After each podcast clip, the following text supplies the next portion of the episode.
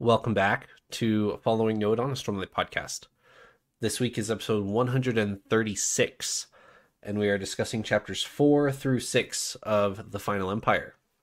Paul, how are you? Oh, so good. Excited to dive back in. Elliot? The the exact same. I feel like I'm at the start of a brand new adventure, which that's exactly what we are, right? I guess. Yeah. Diving in. Very, very apt.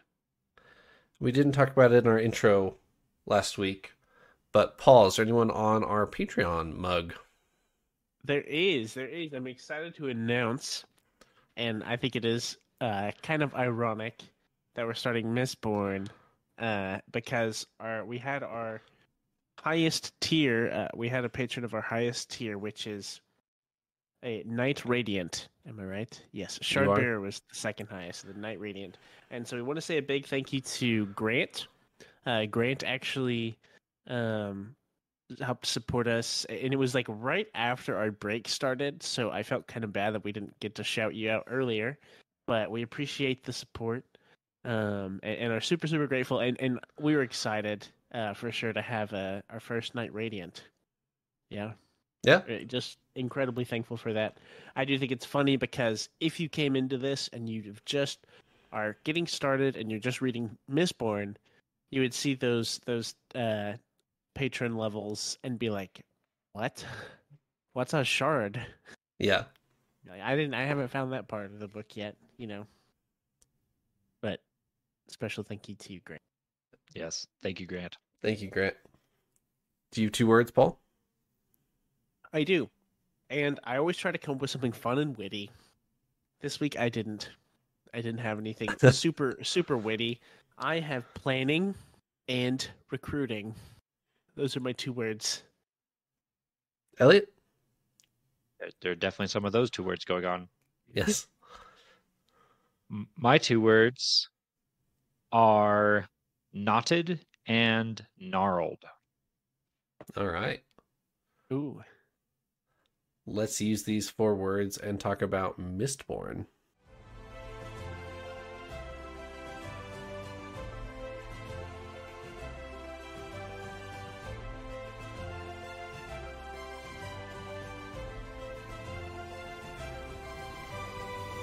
All right, Elliot, go ahead and talk to me about your two words.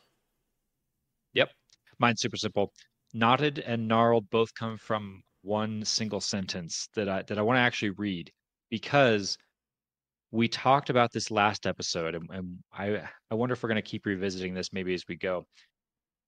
This sentence that I read in chapter 4 is I think by far the most visually descriptive sentence I've read from Brandon Sanderson yet Okay.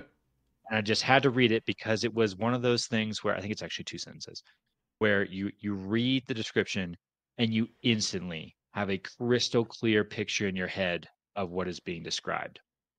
Let me read it for you. His face was far more distinctive than his clothing. It was knotted and gnarled like a twisted piece of wood, and his eyes shone with the level of disapproving dissatisfaction only the elderly can display and it's a description of clubs. Yeah. One of the members of our crew here, but man, I read that that line. I was like, oh, bam! I can see exactly what that person looks like, and he is scowling at me, and it's great. Yeah, I agree. I, I guess that phrase didn't jump out to me that much like it did to you, but as soon as you started reading, I knew what you were referencing. So, Paul, your two words? My two words are for uh, I mean, they're they're pretty self-explanatory. Mhm. In these chapters, a plan starts to unfold. What our characters are wanting to do, they're wanting to overthrow the empire, um, as a Yeah, little that's all. ragtag group. Yeah.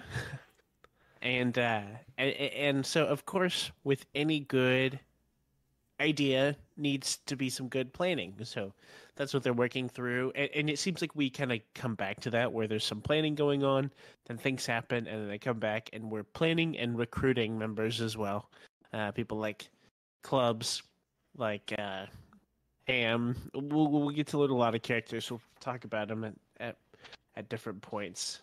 I'm sure. So I love this dynamic uh, as as as an aside of like so we've learned that there are mistings which can use one of the Allomantic powers, and that there are Mistborn that can use all the Allomantic powers. But Mistborn essentially just forget about it. Like they don't exist. They're super, super rare, you know. But I, I love the concept that there are Mistings out there, but in that they all have like a unique role that they get to play, almost like an orchestra kind of thing, you know. Like Mhm. there's each of the unique roles.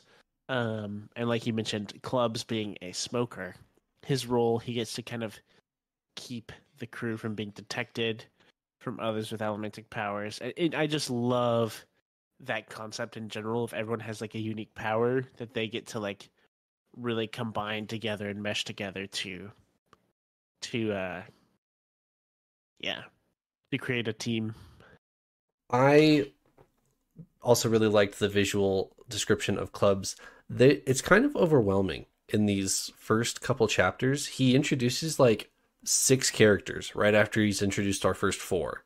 Like we get Vin and Kelsier, and then Vin's boss, but Vin's boss is quickly removed from the picture.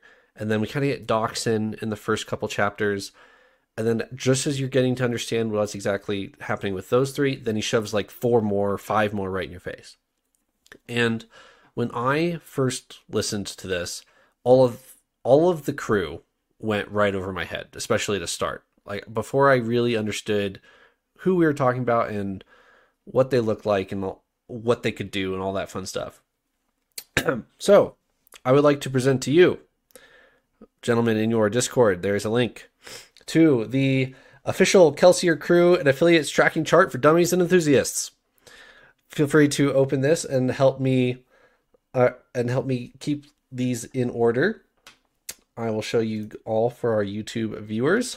This is a brief synopsis of what it looks like. I have each character as they are introduced, and then what we get to know about them in which chapter we get to know about them. This is for me specifically.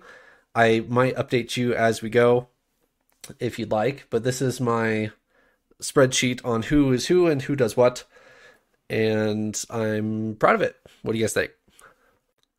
Mm, that's actually a really good approach to this because you're right. You are dropped in. It is also nice having like at least a a picture on here to, to kind of know who we're, who we're talking about, who we're dealing with. Because I haven't really pictured a lot of these people f- super fleshed out. So Yeah, really cool. Yeah, I like it. feel free to reference I- this if you ever need to figure out who you're talking about. Mm-hmm. I, I will do exactly that. I am I am proud of you, Trevor, for your your spreadsheet usage look at it. here. I don't Thank know you. if you're a. I, I feel like I I might have corrupted you to the ways of, of the, the engineer Of spreadsheets, in getting you to use spreadsheets for for daily tasks. Well done, well done. Thank you. So the first one who walks through the door is Breeze and Ham. They walk together, walk in together, and Ham is introduced as a soldier, and Breeze is introduced as like a heavier set nobleman guy. What did you guys think of these first two? Breeze definitely has some questionable morals, although that might be a statement you could probably apply to just about everyone in the room at this point. So maybe that's not super distinctive, but Breeze is entertaining, but also clearly willing to use everyone around him for his own purposes. And Ham is like his buddy who kind of keeps him in check, sort of thing. At least that's what it feels like. They, they seem like a duo. They're like the the buddy cop show. Yeah, I, I almost thought of Breeze as like a, a Wit Junior. Okay, I yeah. guess I don't know if I can make that connection. thought, you know, uh, just the the witty character who who wisecracks at everything, who um makes jokes and and all sorts of stuff. Very, I guess, charismatic and all sorts of things like that. More of a people person, an extrovert. Ham is kind of like this in my head, like the not necessarily quiet, but more simple. Just a simple man, puts in a hard day's work. That's just always how I've kind of pictured him. Um, Just wants to punch people, you know. yeah, loyal, Yes. reliable. Tell me who did it. I'll go deal with them, kind of person. You know. Let's go through each of them and talk about their magic powers because that's kind of how we're introduced in chapter four, And then later in chapter six, they talk about the plan. So we'll come back to the plan here in a second. Let's talk about characters specifically. What is Dockson? I didn't actually write it down on my uh, on my spreadsheet. Is- He's a misting, right? What is what's He- his power? I didn't think he he- was a misting. Is he not? or at least from Vince's perspective, I didn't think he was. He may not be. I Oh. didn't write it down. I don't. My guess, just I remember. I remember thinking a similar thing, and just assuming he was a coin shot because I didn't hear of anyone else who was. Okay. But I don't actually know if we have one of those at all. Because So, there's a I'm moment sure. where there's a moment where Kelsier is like standing on the the edge of the building. He's about to go off and wreak havoc in the other place. Yeah. And Dockson, I think, is with him and is like, you know, trying to urge him, like, oh, you need to step back from the ledge, man. You're gonna fall over. And, and Kelsier has this thought. He's like, man, he still doesn't see me as a Mistborn. Right. And I kind of took that as, you know, implying that, well, because he's not, he's not a magic user, so he doesn't fully understand the whole allomancy thing. Okay. Yeah, that that might be true. We might be completely wrong, and it might have told us in chapter four or something, or chapter two. But um, we'll we'll correct the spreadsheet at a later date. Um, Breeze and Ham, they walk in, and they both of them have specific powers and specific roles, which are So I can reference my my own cheat sheet I've been working on here. Breathe, breathe is breeze is our soother, which gives him the ability to and help me get this right because I was actually a little bit confused on this. I think my second read through cleared me up on this. He's a soother who burns copper. Had to kind of make a couple jumps there to put that one in. Maybe I'm wrong. I think you're Who right. can push emotions, Yes. which results in kind of the suppression of stronger emotions and results in kind of a more relaxed, trusting person. Yes. So, as far as I understand it, there's as a misting, you can do either push or pull. And Vin accuses him of pulling, not knowing the actual term. She's like, You just pulled on my emotions. That was not nice. And he says, Well, actually, technically, I pushed on them. I don't know how to pull on them. Um, so he, yes, he's a copper pusher, and that means he's a soother and can soothe emotions and make you more friendly, more Open, yeah, open, Yeah. open to him specifically. willing, yeah, yeah. willing to, willing to, yeah, manipulate manipulate emotions in the positive sense generally. Um, and then that would imply that there's a puller that can make you mad. yeah, which is I I think that's the the luck that Vin has been using all her whole life was was the soothing, right? Um, and she just didn't Yeah. know it by that name. I think so. That was that was my conclusion too. And by by putting together bits and pieces strung out through these chapters, it seemed to imply that the opposite, yeah, is is pulling emotions, which is kind of maybe the, the flaring up of maybe stronger emotions like anger or surprise or something like that. And it seemed like zinc was the metal of choice for that one. Okay. I did not pick up on like a a name of the user for that one, so that's a that's a hole in my notes. Okay. What about Ham? So Ham, this one was spelled out pretty clearly for us. He's referred to as a thug, capitalized. So I'm assuming that's like a, a term, Right. thug. And he burns pewter to gain additional physical strength, which we also see Kelsier do a lot of later on. He breaks open the safe with his his pewter, I think. Yeah. Yeah. Um that's yeah, that's all pretty straightforward. What about clubs and Ye oh Yeadon doesn't have a power. Um what about clubs? Clubs is they talk about this a lot. They they say that he's the smoker and that they're a little vague on this. I'm actually quite curious about what his powers are actually going to be, but the description we keep getting is he's going to be able to shield them from inquisitors. And so when the that the magic police come around, the smoker is somehow going to be able to put up a smoke screen, I guess. Yeah. Somehow.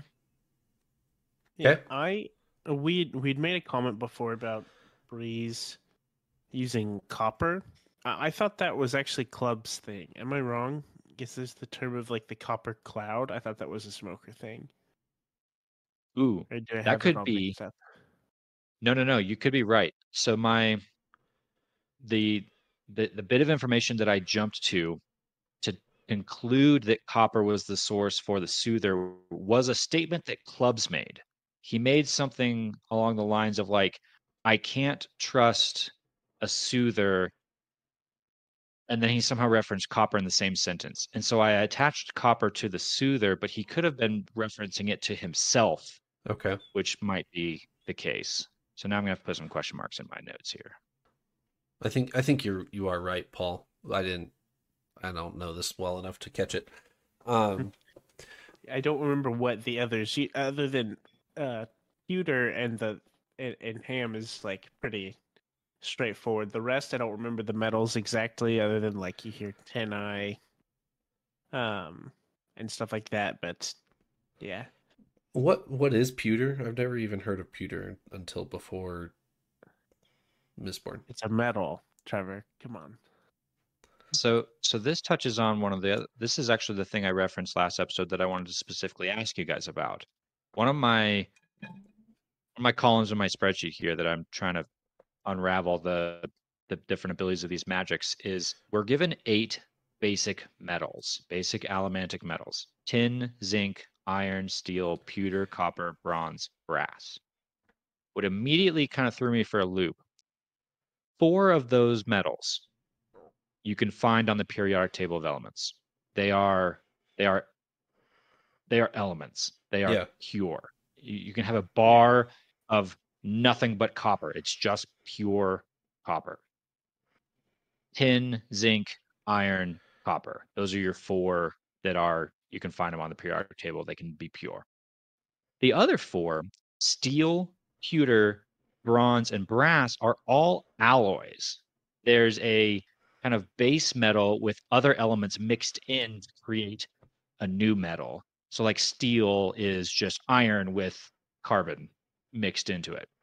And so, I'm very curious about the science behind all of this because, in my mind, I immediately now want steel and iron to be similar in magic power because steel is really just iron with other stuff Right. just like bronze and brass are just copper with other stuff.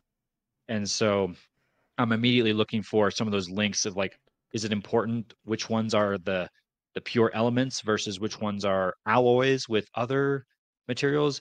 Am I even barking up the wrong tree with my earth periodic table of elements and this is a whole nother world and I should not make those assumptions? I these are the questions I'm asking. Gotcha. No, I, I, I, I agree with you there, Elliot, because I didn't think about it too much, which I think is a good testament to. I just, whoa, I guess like our podcast in general. Um, uh, of of, like, I'm like, oh yeah, that makes sense. These eight different metals, and then Elliot is like, wait, only some of those are natural elements. Some of those are alloys. And that's a great point. And I looked it up, and pewter is roughly about 85 to 95% tin, and then the remaining amounts is like some copper and other other stuff, you know. okay. And so, like, at least for the context of this story, that makes no sense to me of how that would work. But I'm just gonna be like, in this in Scadrial, these are all natural elements, um, because, yeah, I don't know exactly, but Yeah, I wonder if it's spelled out for us later, or if that's just uh there's no real difference between alloys and pure, uh, pure elements. and it it immediately brings up other questions for me as well because I'm realizing if if our magic on this world revolves around metals, obviously mining and metallurgy are going to be important, like potentially really important. If you control all the mines or you control all the metallurgy, you're going to be able to control the flow of resource in order to do the magic. Right. And so maybe this doesn't even come into play until later on, but like if you want to stop all the magic users of copper, well, just go control all the copper mines and all the copper, you know, steel or copper foundries or, or whatever there are. But then there's other questions too of like, okay, copper is pretty straightforward. It's an element. It's it's pure copper.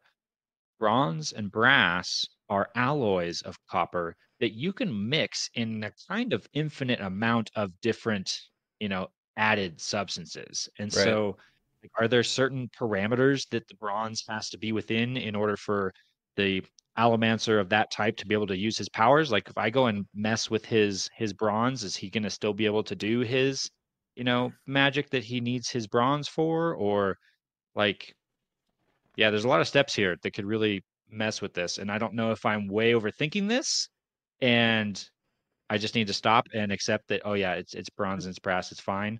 Or is this going to become like crucially important in book 7 and one of the characters is going to realize that they can, you know, mess with the alloys and I don't know.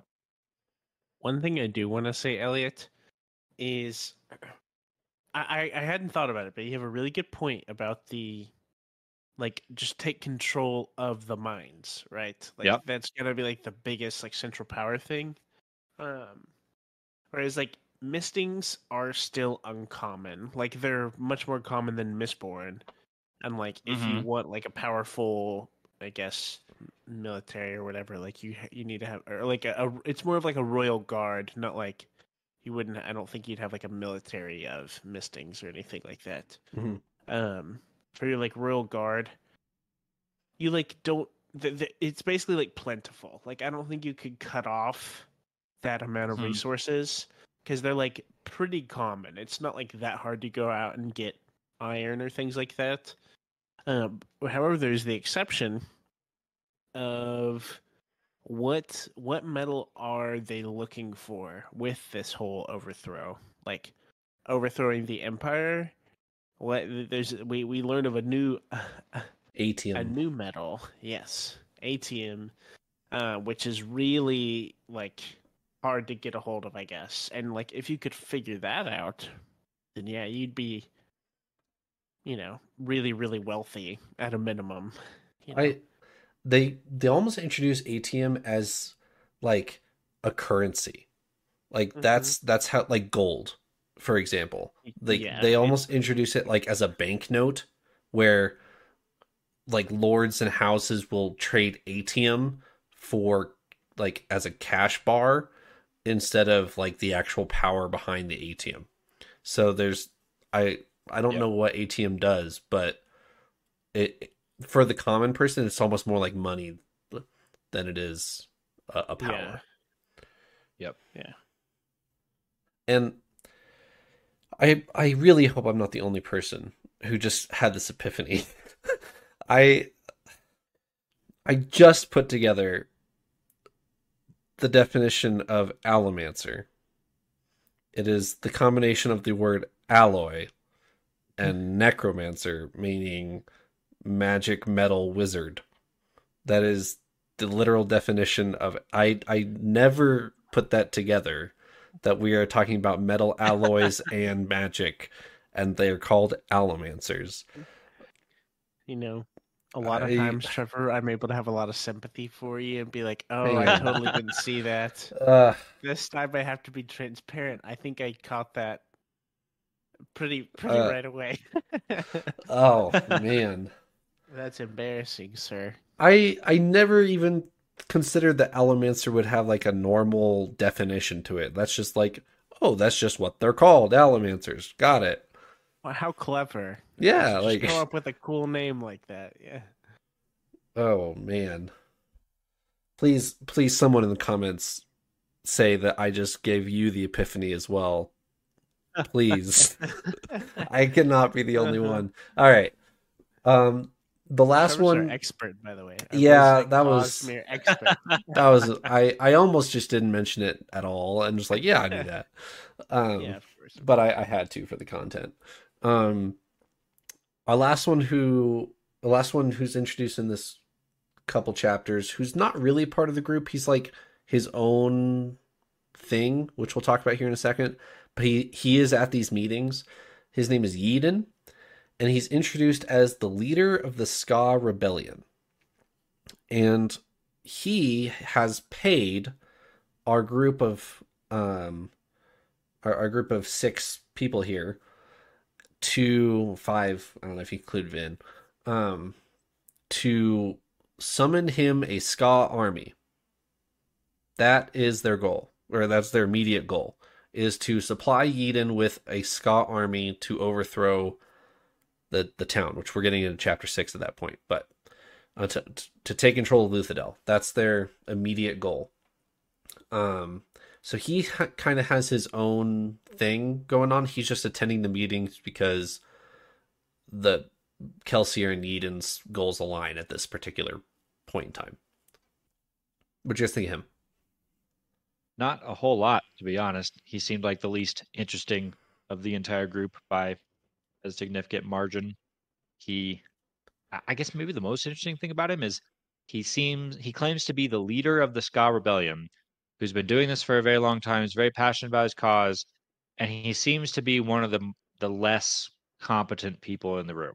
Yeah, and, and maybe that's just the fact that all the other people in this room are like experts at their craft, and Yeadon is just the the, the guy that stood up and said, "Yep, I'll I'll lead this thing." But he he doesn't seem to have a great idea of what he's doing, which does make me a little nervous if the end product of all this is handing control of the entire empire to this guy. I don't know. I don't have a lot of confidence in him right now. That's fair. It is still really early on, but I can also I, I agree with that. I didn't realize who this was for a long time. I didn't even realize he was like a leader. I just thought it was some some dude who just kind of strolled in. right. Uh, Which is which is why I made my spreadsheet to keep track of all these random dudes that just walk I, in. I appreciate that. There's a lot of random people who show up. Yeah. You know. Because I remember the first time I read this, I was like, I do not care who that is. I do not care who that is. Moving on. But I will say though, one of my favorite things about uh, honestly, just I was gonna say Brandon Sanderson's writings, but this is true for a lot of fantasy, just movies, shows, books, whatever. There's like you're introduced to a character that's kind of the like, not an underdog, just not a significant presence at all, and then over time they really, really, really get built up. Uh, there are definite examples in Stormlight, which I'm not going to talk about right now, but um, but that is one of my favorite elements. I think it's so awesome to see the development of someone who's like a lesser character or maybe like hardly on the scene and like really get them fleshed out and really like see way more. So that always gives me hope with characters like this. So, chapter four, basically the entire chapter is we get a little bit of overthrow the final empire is introduced as an idea, um, but it's not really till chapter six that they really talk about it. There's a couple terms that I don't want to skip over um, that are mentioned, and that's it. In chapter four, we get mist wraiths, which I think was referenced like once in the prologue, and then a couple times like that. There's just whispers of spooky creatures in the mists. Like you don't go outside at night once the mist falls, like you know, once the sun goes down, then a bunch of mist falls or something like that, and you don't go out in the mist because there's mist wraiths out there. Um, we get Atium dropped as a name, which apparently there's a big bank of Atium in uh, Shaw, the the big castle in the middle of Luthadel. Um, we get the eleventh metal mentioned, um, and then which they have it, don't they? They don't they have like a little tiny ingot, Kel- Kelsier has an ingot of the Yep. eleventh metal. and then um, Elliot, you found Which- a couple of the other ones. Which, as an aside, right quick, I'm so sorry. I think it's really funny and so contrary to other stuff that we've read recently of like, ooh, 11th metal. And it's like chapter five or four or whatever. And then the next chapter, Kelsier's like, I've got it right here. Like, Yeah. you know, like I expected it to be a big mystery. Anyways, And the eleventh metal, they they say specifically too, or at least that they think, the power to be gained from the eleventh metal is to kill the immortal Lord Ruler. Yeah. Like that's the entire reason why Kelsier has it. Is he's like, I'm gonna figure out how to use this, and kill the Lord Ruler with it. Seems minorly important. That is also like really integral if you don't know how to use it to be like, I'm gonna kill him with this. Yeah, I'm gonna be like, okay, how are you gonna do that? I'll figure it out. You know, I'm I'm curious why he why he doesn't know though, because it seems like this whole mistborn thing, it, the fact that he is a mistborn seems to automatically give him this ability to just burn these metals and instantly get the power. It doesn't You, f- you feel like you could I'm- try it, right, to see what it does first. exactly. Yeah, Yeah, he can whip out a little pickaxe, shave off a piece, and eat it, and see if uh, see what happens when he burns it. But maybe that's just newbie me, and it's way more complicated than that. But it it seems like a very simple, like, well, go try some things. right. Yeah, no, I have the same. I have the same thought. What other terms? So this it's us. I think these are mentioned in the body of the chapters, but also in the epigraphs, which Okay. we did not mention in the first ones, but they all tie together seemingly fairly logically. Two specific terms jumped out at, at me ascension and deepness. And they seem to be referring to the Lord Ruler Okay, with, with these terms.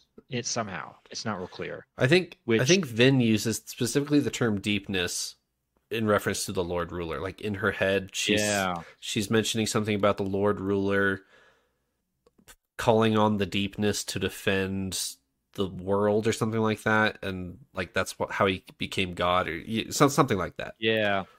Something along those lines, which now immediately makes me think that our epigraphs are somehow about the Lord Ruler Okay. or Do you want me to read them? by the Lord Ruler. Yeah, if you want to. Yeah, let me pull I it up real that's a quick. good idea. Yeah. Any other terms while I pull it up? Looking back through my notes. Talked 11th metal, we talked Atium. I guess while you're pulling that up, one gaping hole in my my notes here of our different metals, we were told there's eight basic metals, and we we're given names for all of them. We were told that there's two high metals, which are also important allomantic metals. Unnamed. Atium is one of them. Uh, is one. of them. Atium Okay. is Atium is one of them, Okay. specifically called the tenth. So we're missing the ninth, I Okay. think. And then there's also now the eleventh metal, which is just called the eleventh metal. So I I have names for ten out of the eleven. I'm missing one of them. Um, let me read the epigraphs from the prologue to what are we, chapter six? Mm-hmm. All right. Yep. Uh, they're a little bit length- lengthy, so grab your tea. Sometimes I worry that I'm not the hero everyone thinks I am. The philosophers assure me that this is the time, that the signs have been met. But I still wonder if they have the wrong man. So many people depend on me. They say I will hold the future of the entire world in my arms.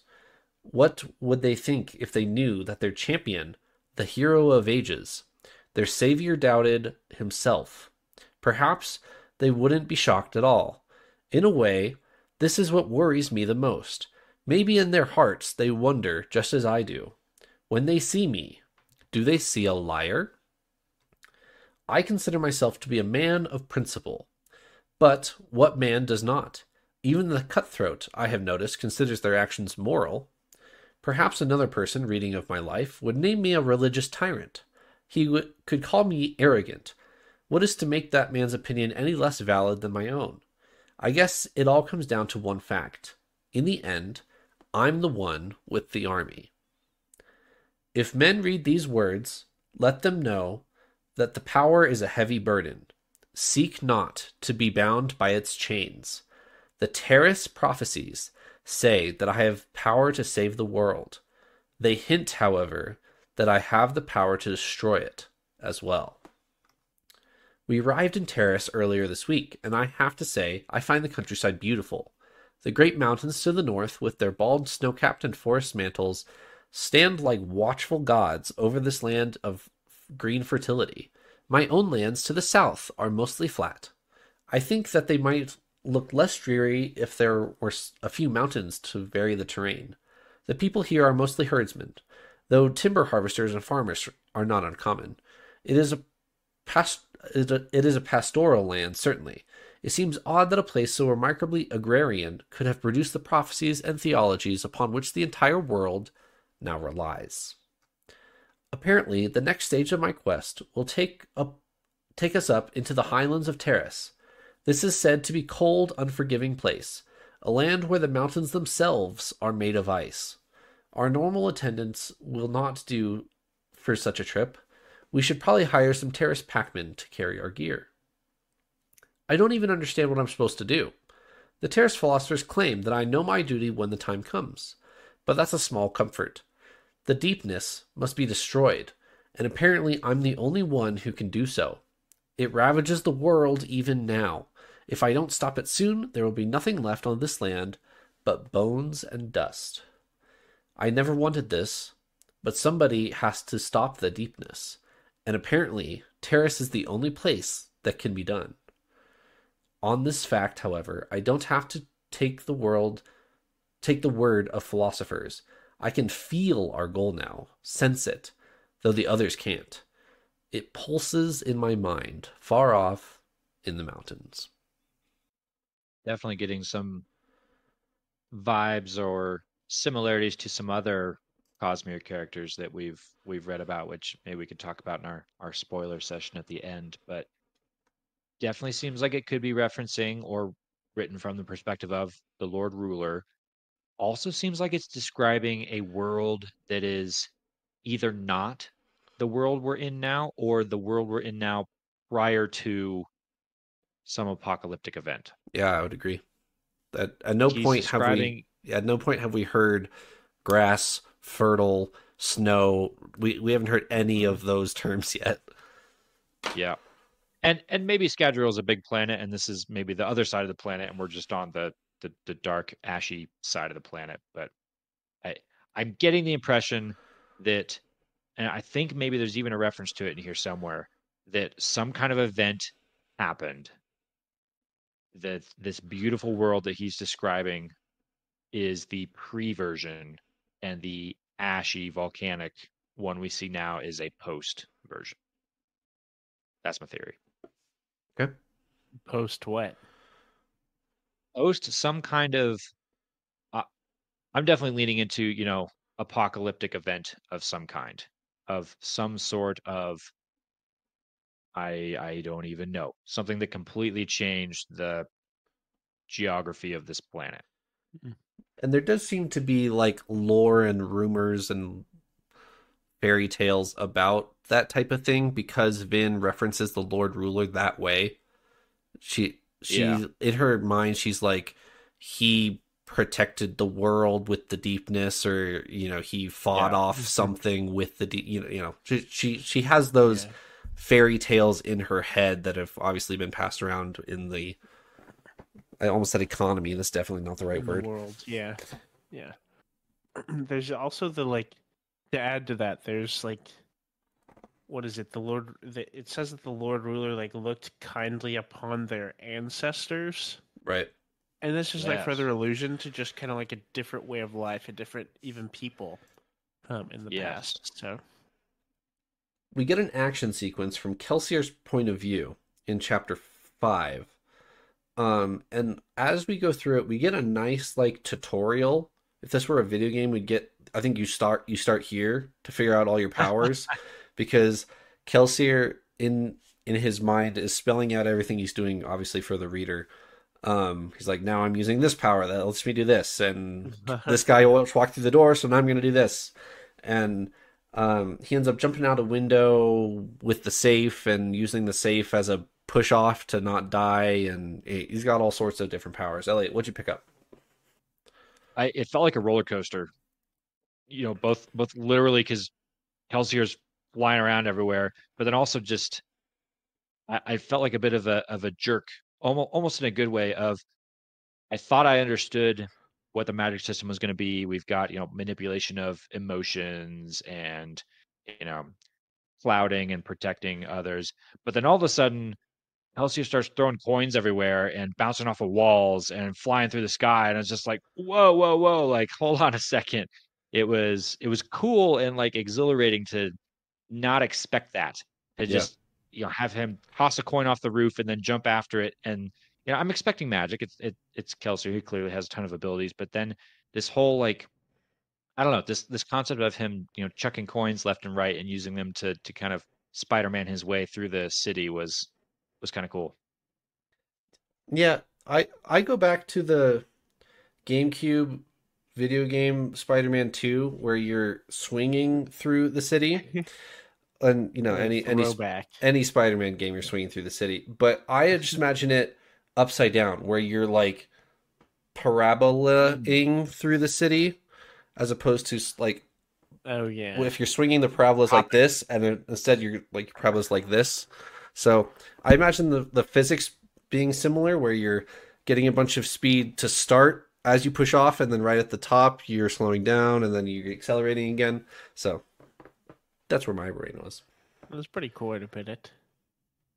I I couldn't help feeling though that Kelsier eh, I'm sure he's not. But it feels like he's wasting a lot of money traveling.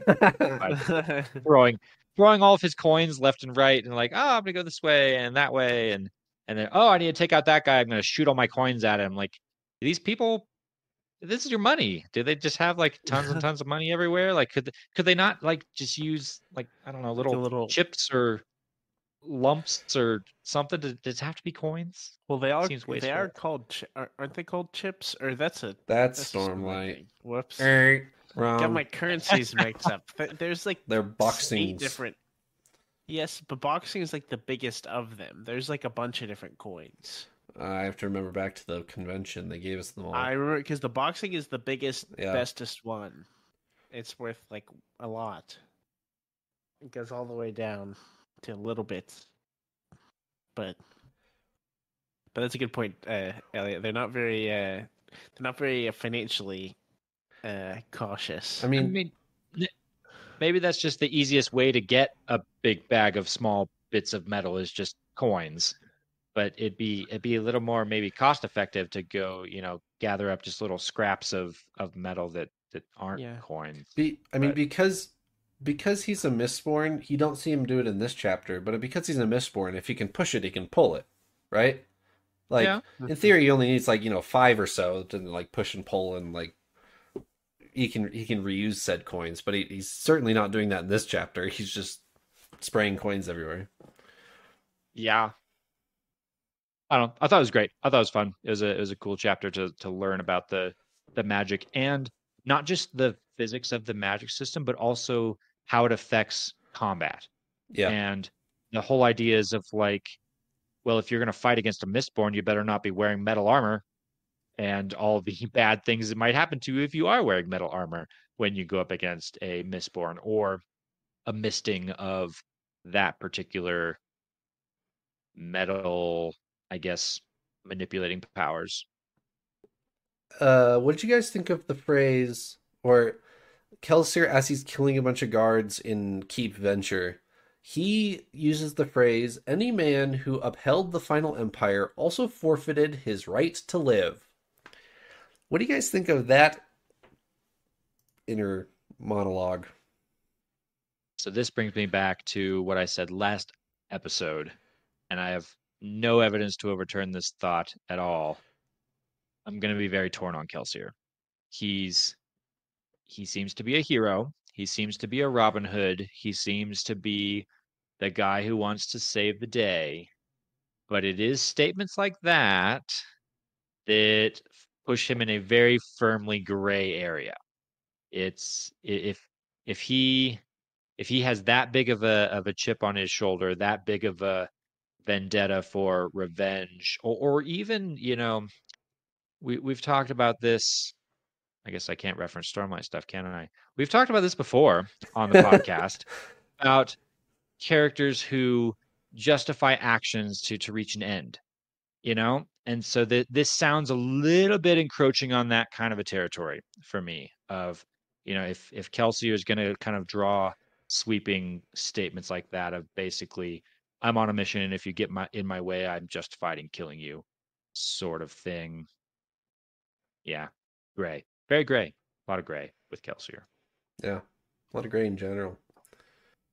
Which brings me back to a line that I certainly picked up this time and I did not think of before, but um, there's a line that Brandon Sanderson uses about the darkness over Luthadel. I think Kelsier's like musing to himself about day versus night on Scadrial, and he says, Ambient starlight diffused by mist was enough to see by at night.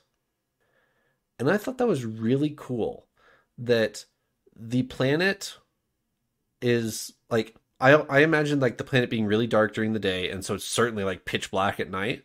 I don't I don't know if that's the case. I think at night it might actually be like a full moon with like a blanket of snow on the floor type of lighting if you know if you can imagine that where be, because there's no ambient starlight diffused by mist is enough to see by that's some really really bright stars. Like that's some that's that's quite the the milky way mm-hmm. going on there on scadrial um there's no so, light pollution right? Right right but for the most part. even without light pollution you're not seeing by starlight. Really like true. So I, I would love to see a, a mist free starlit night on Scadrial. That'd be that'd be pretty cool. Just by that line. So I, I actually think nighttime is is decently well lit by that uh, um, by that line. So I thought that was pretty cool. There you go. Hottest stargazers destination in the Cosmere, Scadrial. Yeah, there we go. Without mist on it, you gotta you gotta get rid of it. without mist. mist. Correct. You yeah. gotta you gotta get up on a mountain. You gotta get up like yeah, like hundred feet or whatever. Mm-hmm. Okay. Um, haze killers. We get on we get a term called haze killers. They are the bot like the royal guard in Keep Venture who are trained to fight mistings and mistborn. They specifically have armor on them that don't have any metal on them, so they can't so Kelsier can't throw them against the wall. Um because that one of the bodyguards walks in or two bodyguards actually walk in on Kelsier when he's opening the safe he kills one of the guards instantly. The other bodyguard, his first move is to take his breastplate off, um, which then Kelsier just throws a sword into him. But um, then the Haze Killer shows up, who have armor, but it's not metal. Um, so there's, like you said, Elliot, magic interacting with combat. There's specific class of guard that's trained to fight Kelsier and Kelsier equivalents and I I picked up on the nuances here too. At least I think I caught some of it. Kelsier is doing this very intentionally. He is attacking one of the great houses of the city. He is making it very obvious that he is a mistborn. Yeah. He is wielding multiple abilities in full view of people, you know, not killing all the witnesses. He wants this to be a statement of a Mistborn attacked this house. And there were some interesting comments along the way of how some of the great houses have Mistborn. Right. No one's going to assume this is a Skaa attack because no Skaa are right. Mistborn. Right. But they also talked about how, you know, maybe a nuclear war type thing. That the great houses don't usually use their Mistborn against each other because they don't want to just, you know, destroy everything. So there's kind of this agree there's a, a treaty amongst all the great houses that they don't send their Mistborn to attack each other. Right. And so by Kelsier doing this, it's a huge statement of, oh my gosh, who just sent their Mistborn to go attack House Venture? This is a big deal. They're all going to be talking about it at the parties, which we talked about here in chapter six. Anything else? there was one five. One more thing, and I wanted to, to, emphasize this and get your your thoughts, which you won't be able to share with me. Specifically, because you guys, at least Paul, I'm sure, is audiobooking. We've had a couple of references to the fact that Kelsier has not always been Mistborn. And I think the implication is that Vin has always been mistborn. She's talked before about how, well, I've just always had this ability. Right. And, but Kelsier specifically has not always had his mistborn abilities. Right. Through his experience in the pits of Hathsin, if I'm pronouncing that remotely mm-hmm. close. You are. he somehow survived torture, made it out, was was broken down to the point of something, and somehow emerges from this with mistborn powers. And there's a specific term they use. They say that Kelsier has snapped. Snapped. Capitalized. Yeah. And I've learned now, I've read enough Sanderson, to maybe not read too much into that. It could just be a, hey, I'm going to draw your attention to this word. It's important, as opposed to, oh my gosh, it's a whole magic system and he snapped and that means X, Y, and Z. I'm not going to jump down that train just yet. But snapped is more important than it might otherwise be somehow. I definitely have a response to this in the Stormlight section. So hold on. oh. Oh. As far as this though, that's actually a really, really, I would say, clever thought to to pick up on, Elliot. I had no concern or mention about that. Um, especially reading for the first time, it was like, especially if you take out like Cosmere knowledge, it's like we know mistings are rare and they're kind of from birth. I never picked up on that. That um, Kelsier was alluded to have not always been a Mistborn. Mm. Um, and so yeah, I, I I didn't have anything to think about that honestly. I, I'm very intrigued now by this snapping process. Like what what has what has happened to him? I have to take Stormlight section notes on my hand so that I remember to bring them up later. You, Were you do realize you have a Hood on your com- hand last time? computer in I do. front of you. I do have a second monitor with the outline that you're talking about right there, but I prefer Uh-huh. to write on my hand. I actually run the risk. This is a total side note. I run the risk every time of like posting things in our Discord by accident, like my two words for every Oh, episode. yeah. I will type in the the bar of Discord and then just try to not hit enter until later. If not, it would just be like, I have a second burner Discord account just to do that type of thing. Like oh yeah, to put notes in. I will DM that Discord account notes that I don't want anyone else to see. Like, I just That's a- leave it in the bar and don't send it or delete it. And so sometimes I'll open up Discord and be like, "Whoa, death and destruction! What was this? What, chap- what episode was this from?" Yeah. That's pretty funny. All right, chapter six. They sit down and map out the plan. The plan. Um, they. Kelsey's got a either a black chalkboard or a whiteboard or something like that that he's got behind him, and he's just writing down a bunch of terms, and they're talking about how inconsequential they are compared to the Lord Ruler and Luthadel and all that. And Kelsey's just casually just like, "Yep, you're right," and keeps writing stuff on the board. And Vin, Vin, about halfway through, realizes, "Wait, there's, they're actually serious about this. They're not like, I." Vin thought this whole time they were just like gonna scam each other. Like they, they were just, Kelsey was just gonna bring all these guys in and then steal their money and then ditch. And then halfway through this meeting, she's like, why are they still talking about this? What like can't we just we we just got paid. Why can't we just go wait, we're actually doing this. So what do you guys think of this scene? I I really enjoyed this scene. I thought it was fun just because this is something that that I do sometimes where I'm just like ideas, lots of them. Where's a whiteboard? And just start kind of spewing them onto the the whiteboard. So I I related to Kelsey here in this moment of kind of writing everything up. I- I related to it so much so that I had to take a shot at recreating. Recreating the whiteboard? I thought about doing Yeah. this. I was thought that was gonna be too much work, but if you did it, perfect. I I have I have done it. Go ahead, gentlemen, and, and open up your your picture that I sent you. And, and Oh. Trevor, I'm sure you can show this up on our I for our can. YouTube viewers. Uh, I I followed Oh exactly what it says in the chapter. The the chapter tells you exactly what Kelsey is writing on the chalkboard. It even sometimes tells you where on the chalkboard he's writing it and kind of what is next to what. So I tried to as faithfully as I could regurgitate what the text was telling me.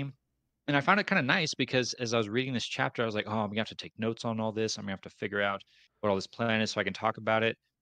I don't even have to because Kelsey already did it for me. He already took all the notes. All I have to do is recreate his notes. So here you go. Here's the plan. That is actually really cool that you did this way. I think this That's is actually awesome. really awesome. How Um, did you? What, question: What font did you use for whiteboard chalk? I have been looking for this type of font for years. I cannot find it. I, I'm sure I can look it up. I, I don't know. I just used uh, the the Google version of, of PowerPoint and I tried like six different fonts and this one looked good, so I did. Fair enough. Alright. Anyways, about Oh. this, I, I'm glad you laid this out. So i they have very, very lofty goals, I would say, and that's the whole thing. Yes. Everyone is like, "You're crazy. We can't do that." You know, we can't basically overthrow the empire. There's like seven of us or something like that. I don't actually know how many there are, but there's just a couple of them. Um, I I do I- think it's funny. Like visually looking at this gives way more like weight to all of the characters' reactions to it in the book. Like you you you go through each of their reactions and you're like, okay, yeah, haha, funny. Vin is like super intimidated. Kelsey doesn't care. Ham is intimidated, but he's willing to do it. Like looking at this list and just seeing Atium secure treasury and there's zero like input to it. Like Yep. that's just something they need to do and they have no idea how they're going to do it, but they just wrote it up on the board. Or like Lord Ruler, just writing Lord Ruler on the board and not putting any input past that. That's really funny actually. That that was my first takeaway as well. As soon as I wrote this up, I didn't quite pick up on it just from reading it, and then when I put it all together, I was like, yeah, they completely missed a few of fairly important things. Like, yeah. they got all hung up on some bitty, some pretty big problems they're gonna have to solve, and then they didn't even get to the other three big problems that they still have to solve. That's pretty funny. That I love this. This is like even even maybe even better than your other graphics that you've created for the podcast, which I can reference later. Um, I think this one might be my favorite. This is a good one. It was really cool. This I, is I- my I- latest attempt to, to yeah. go ahead, Paul. I have I have a question for Elliot. Uh, of so with this plan, right? This is what I've been most excited to talk about, honestly. With this plan, how is it going to go? What's going to work? What's not going to work? Are we going to lose characters? Like, what what are kind of the out there predictions you have? Like early on, before anything has really been set in motion, we've just seen the plan. Of What to do? Are they going to succeed? Are they going to fail? What's the time frame as well? Are they going to see it in book Well- three? Are they going to succeed oh, in oh, that. like era yeah. two? Like what? What are we talking about? It is like okay. I I was thinking time frame. They do say they have like a year or whatever. Right. I, I'm Right, talking so page that- count. That, that that makes way more sense. Yeah. I was like, it's right there, a year. Come on, Trevor. Did you read? I'm I'm gonna I'm gonna meta think this and answer your question and maybe not the way you, you want me to. I'm um, gonna use my knowledge that this is one of the earlier books that Brandon Sanderson has written in his series and not one of his later books. I would give you a completely different answer if you told me that he'd written and published eight other Cosmere novels before this one. If that was the case, based on what I've seen Sanderson do, I would probably tell you that half of this stuff is not even going to happen. We're not even going to get to all this because something big is going to come and that changes the entire game and makes all of this irrelevant. That's what I would expect out of Sanderson. However, because this is one of his earlier novels, and this is, you know, him establishing his role of the Cosmere, I am going to stick my neck out and maybe regret it later that we're going to get a slightly more straightforward story in this book than we may have seen elsewhere. And so I think we will see some kind of resolution on this plan in this book. I think that we will either the characters will succeed or fail in like the general intent here before the end of this book. There might have to be some kind of a time skip in here since it is set a year at away from where we are now. I'm fully expecting we're going to keep going a little bit further and then say, and then six months later, we pick up with, you know, Vin marching with the army into, you know, Luthadel, something like that. So I think, I think it's going to be fairly, fairly straightforward. We're going to see a lot of these events. I think, of course, it's not going to go the way they're planning it. It wouldn't be a story if it did. So there's going to be some kinds of surprises. I think the Lord Ruler is probably going to be a source of a lot of those surprises based on my suspicion that I was talking about last season, season episode, last episode. Something is very off about the Lord Ruler. I don't know what yet, but something is. We're going to get a surprise in that sense. Um, oh, there was made reference before about the fact that when Kelsier was caught the first time, he was betrayed by someone. That was made very clear that when Kelsier was caught and sent to the pits pits of Hathsin, he was betrayed. Yeah. And that has not been revisited or given any reference that I caught of who did the betraying. And so I think that betrayer is going to enter the story if they're not already in the story. And we're going to get some sort of maybe attempt at betrayal again by either someone on the crew or someone close to the crew. I think that's all the thoughts I have. Does that answer your question? Yeah, that's awesome. My only other question with that is do you think do you think anyone is gonna die? Ooh, another question that I'm almost forced to to Brandon meta, which I can't because it would spoil things, I suppose. I will interject a You little. You can bit revisit of- it later. Yeah, yeah, oh, of course. Um, it is like I, I, I thought about this while re that our characters are really crucial.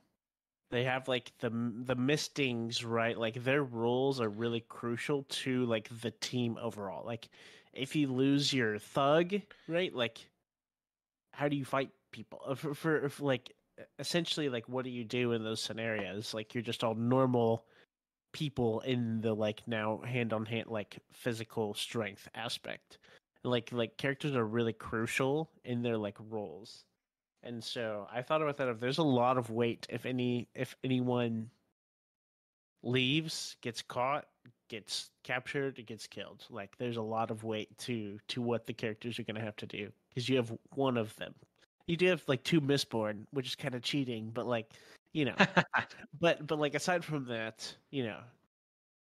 I I didn't think about that necessarily, the importance of all of our cogs in the wheel here, because we almost have like a, a rock, paper, scissors system going on where you need certain abilities to counter certain other abilities that your enemies are going to have.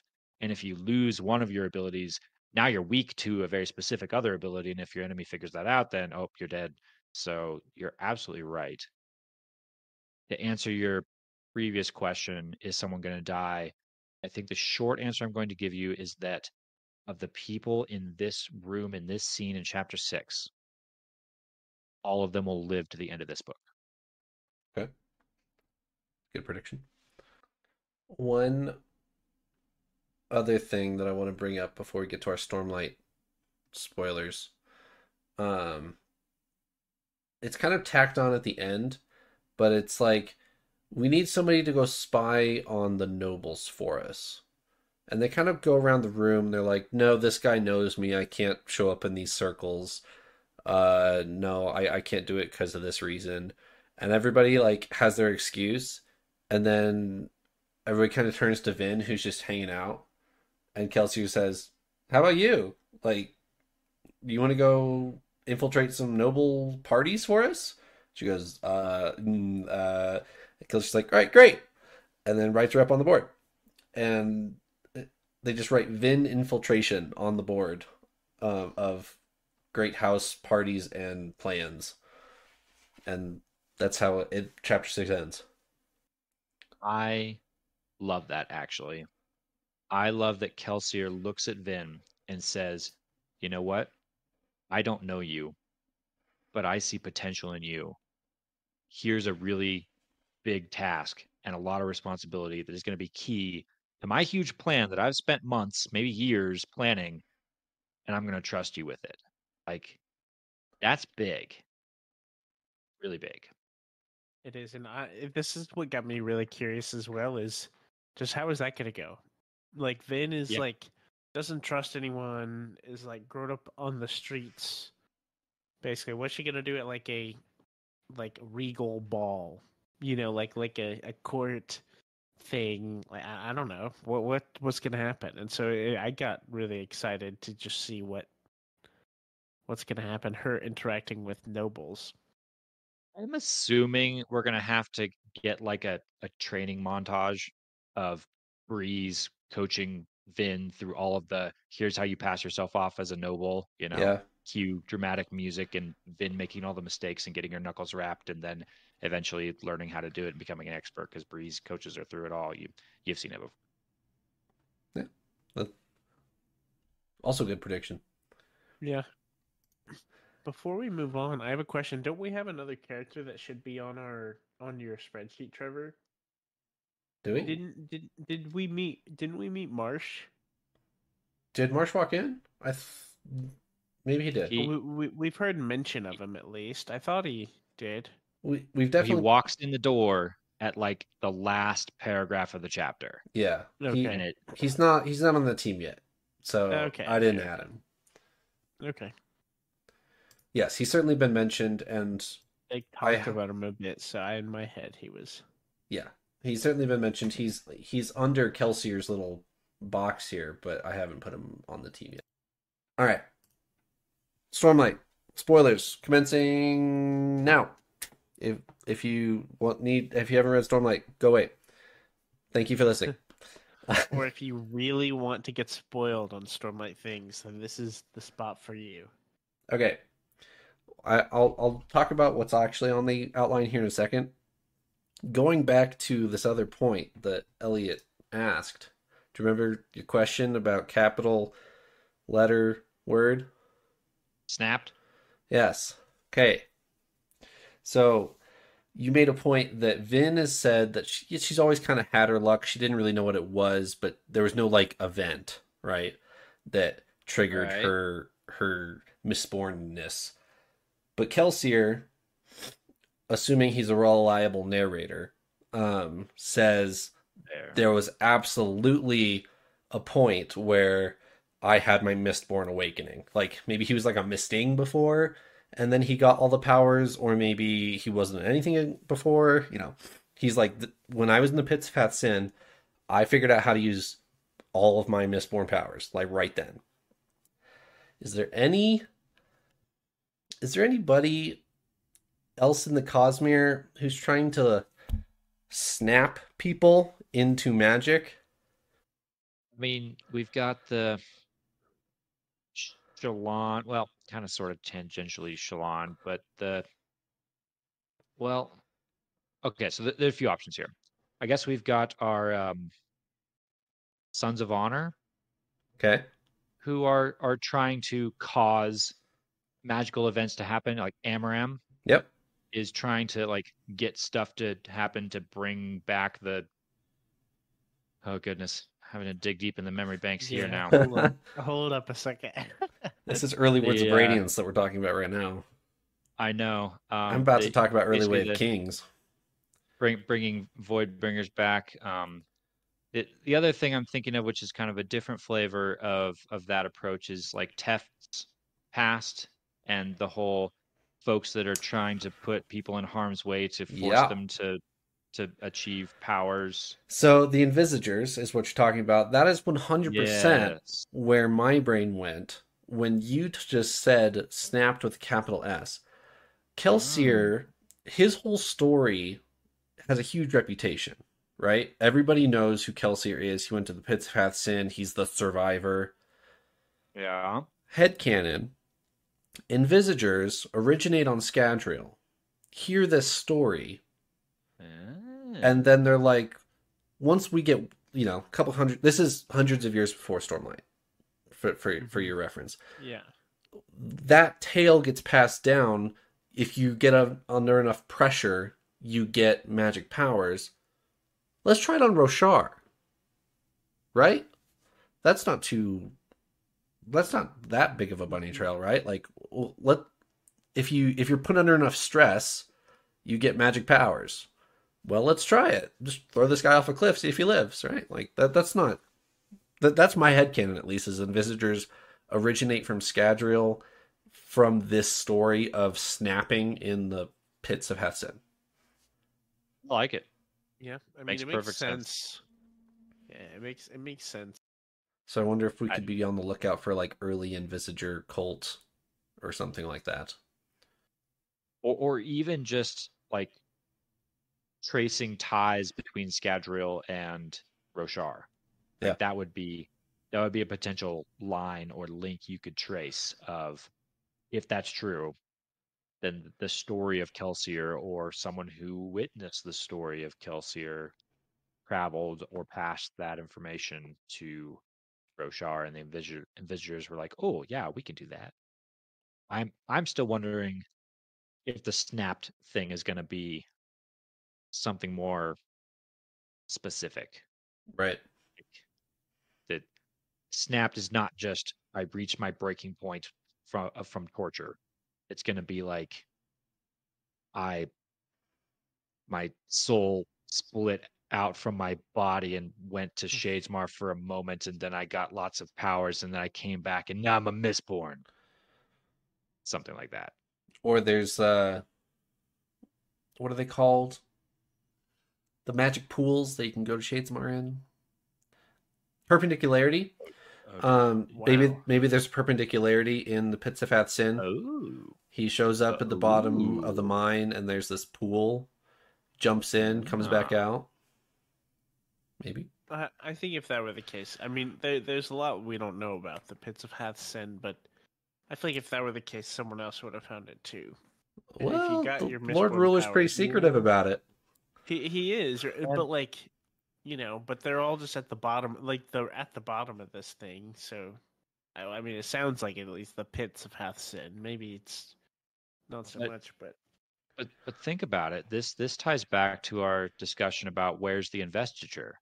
We know that the the atium comes out of the pits of Hathsin, and the atium appears to be a more powerful version, maybe, of some of our other allomantic metals. Maybe maybe there is a perpendicularity in these pits, and it's giving atium these specific powers of whatever shard is associated with this um, with this perpendicularity, and that's why it only comes from that one location. Yeah. Maybe. I like that a lot. I genuinely don't know. I don't remember if this is a rabbit trail or if this is true. I like it. I'm following. less bigger implications. Um, I feel like so far in the first six chapters of Mistborn, obviously this book was written sooner than Stormlight was. I feel like this story is way more self-contained. Like Elliot, you were saying, like it's going to be a way more linear story than maybe the Way of Kings is. Even though Way of Kings is fairly linear as well, you still have Shallan over here, thousands of miles away, expanding your mind to the world if it's just Kaladin, then you're you're not thinking about Roshar, you're just thinking of the Shattered Plains. Because Shallan is in the story, you're thinking more about Roshar. You're getting introduced to these more thoughts of the planet and the implications of the Voidbringers and stuff like that. Um, whereas in this story, we're six chapters in, which you know is not a whole lot, but we're six chapters in. We I feel like we've barely moved three miles. Like we had that the prologue off in some other town, but that's the only geographical distance we've traveled. We've been in the same hideout for six, like you know, you get it. Um, so I was just making that observation that Mistborn is way way straighter of a path.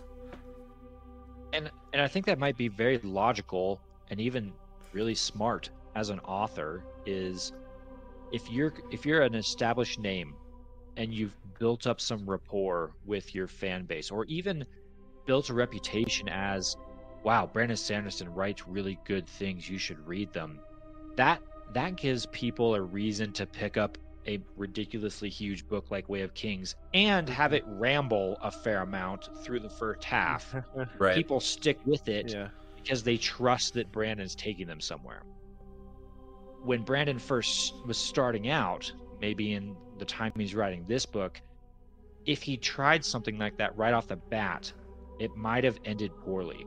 If people didn't have a little bit of, you know, trust in him as an author of, oh, it's going to ramble, but the journey's going to be worth it. Here in Mistborn, maybe it's a strategy of this is going to be a little more straightforward so that I don't lose you as a reader, so that I build up that trust that I've got an awesome Sanderlanche waiting for you at the end. It's going to be worth your time, so that later on he can go write of Kings. Right. And that is how it turns out. He writes of Kings, nobody wants to publish it.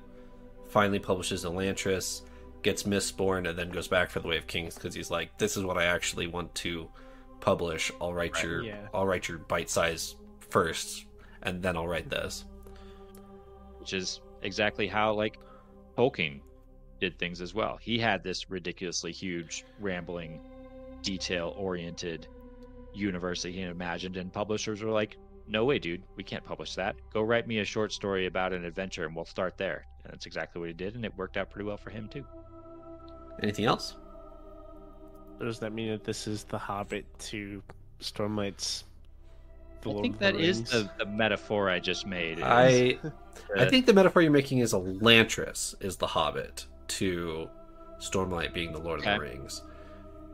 But because because think I'm making actually making that parallel to Mistborn is a little bit more well I'm trying to say that the Way of Kings is the Silmarillion. Actually, yes that's th- so that's more accurate i think Mistborn becomes your Lord of the Rings. Yes. And Elantris becomes your Hobbit. i'm way more on track with that, that goes, yeah i'm way more on track with that And then what is Warbreaker?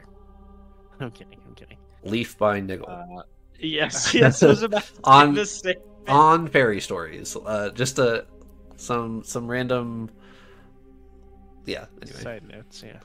Children of Smith Hurin. Wootton Major. Anyway, we better stop spouting random Tolkien facts and close out our Brandon Sanderson podcast episode. yes Yeah. anything else gentlemen Nope. Great talk. I'm loving it already. Sounds good. We can reconvene next week. Thanks for joining me, Paul and Elliot. Mm-hmm. Hasta luego. Toodaloo.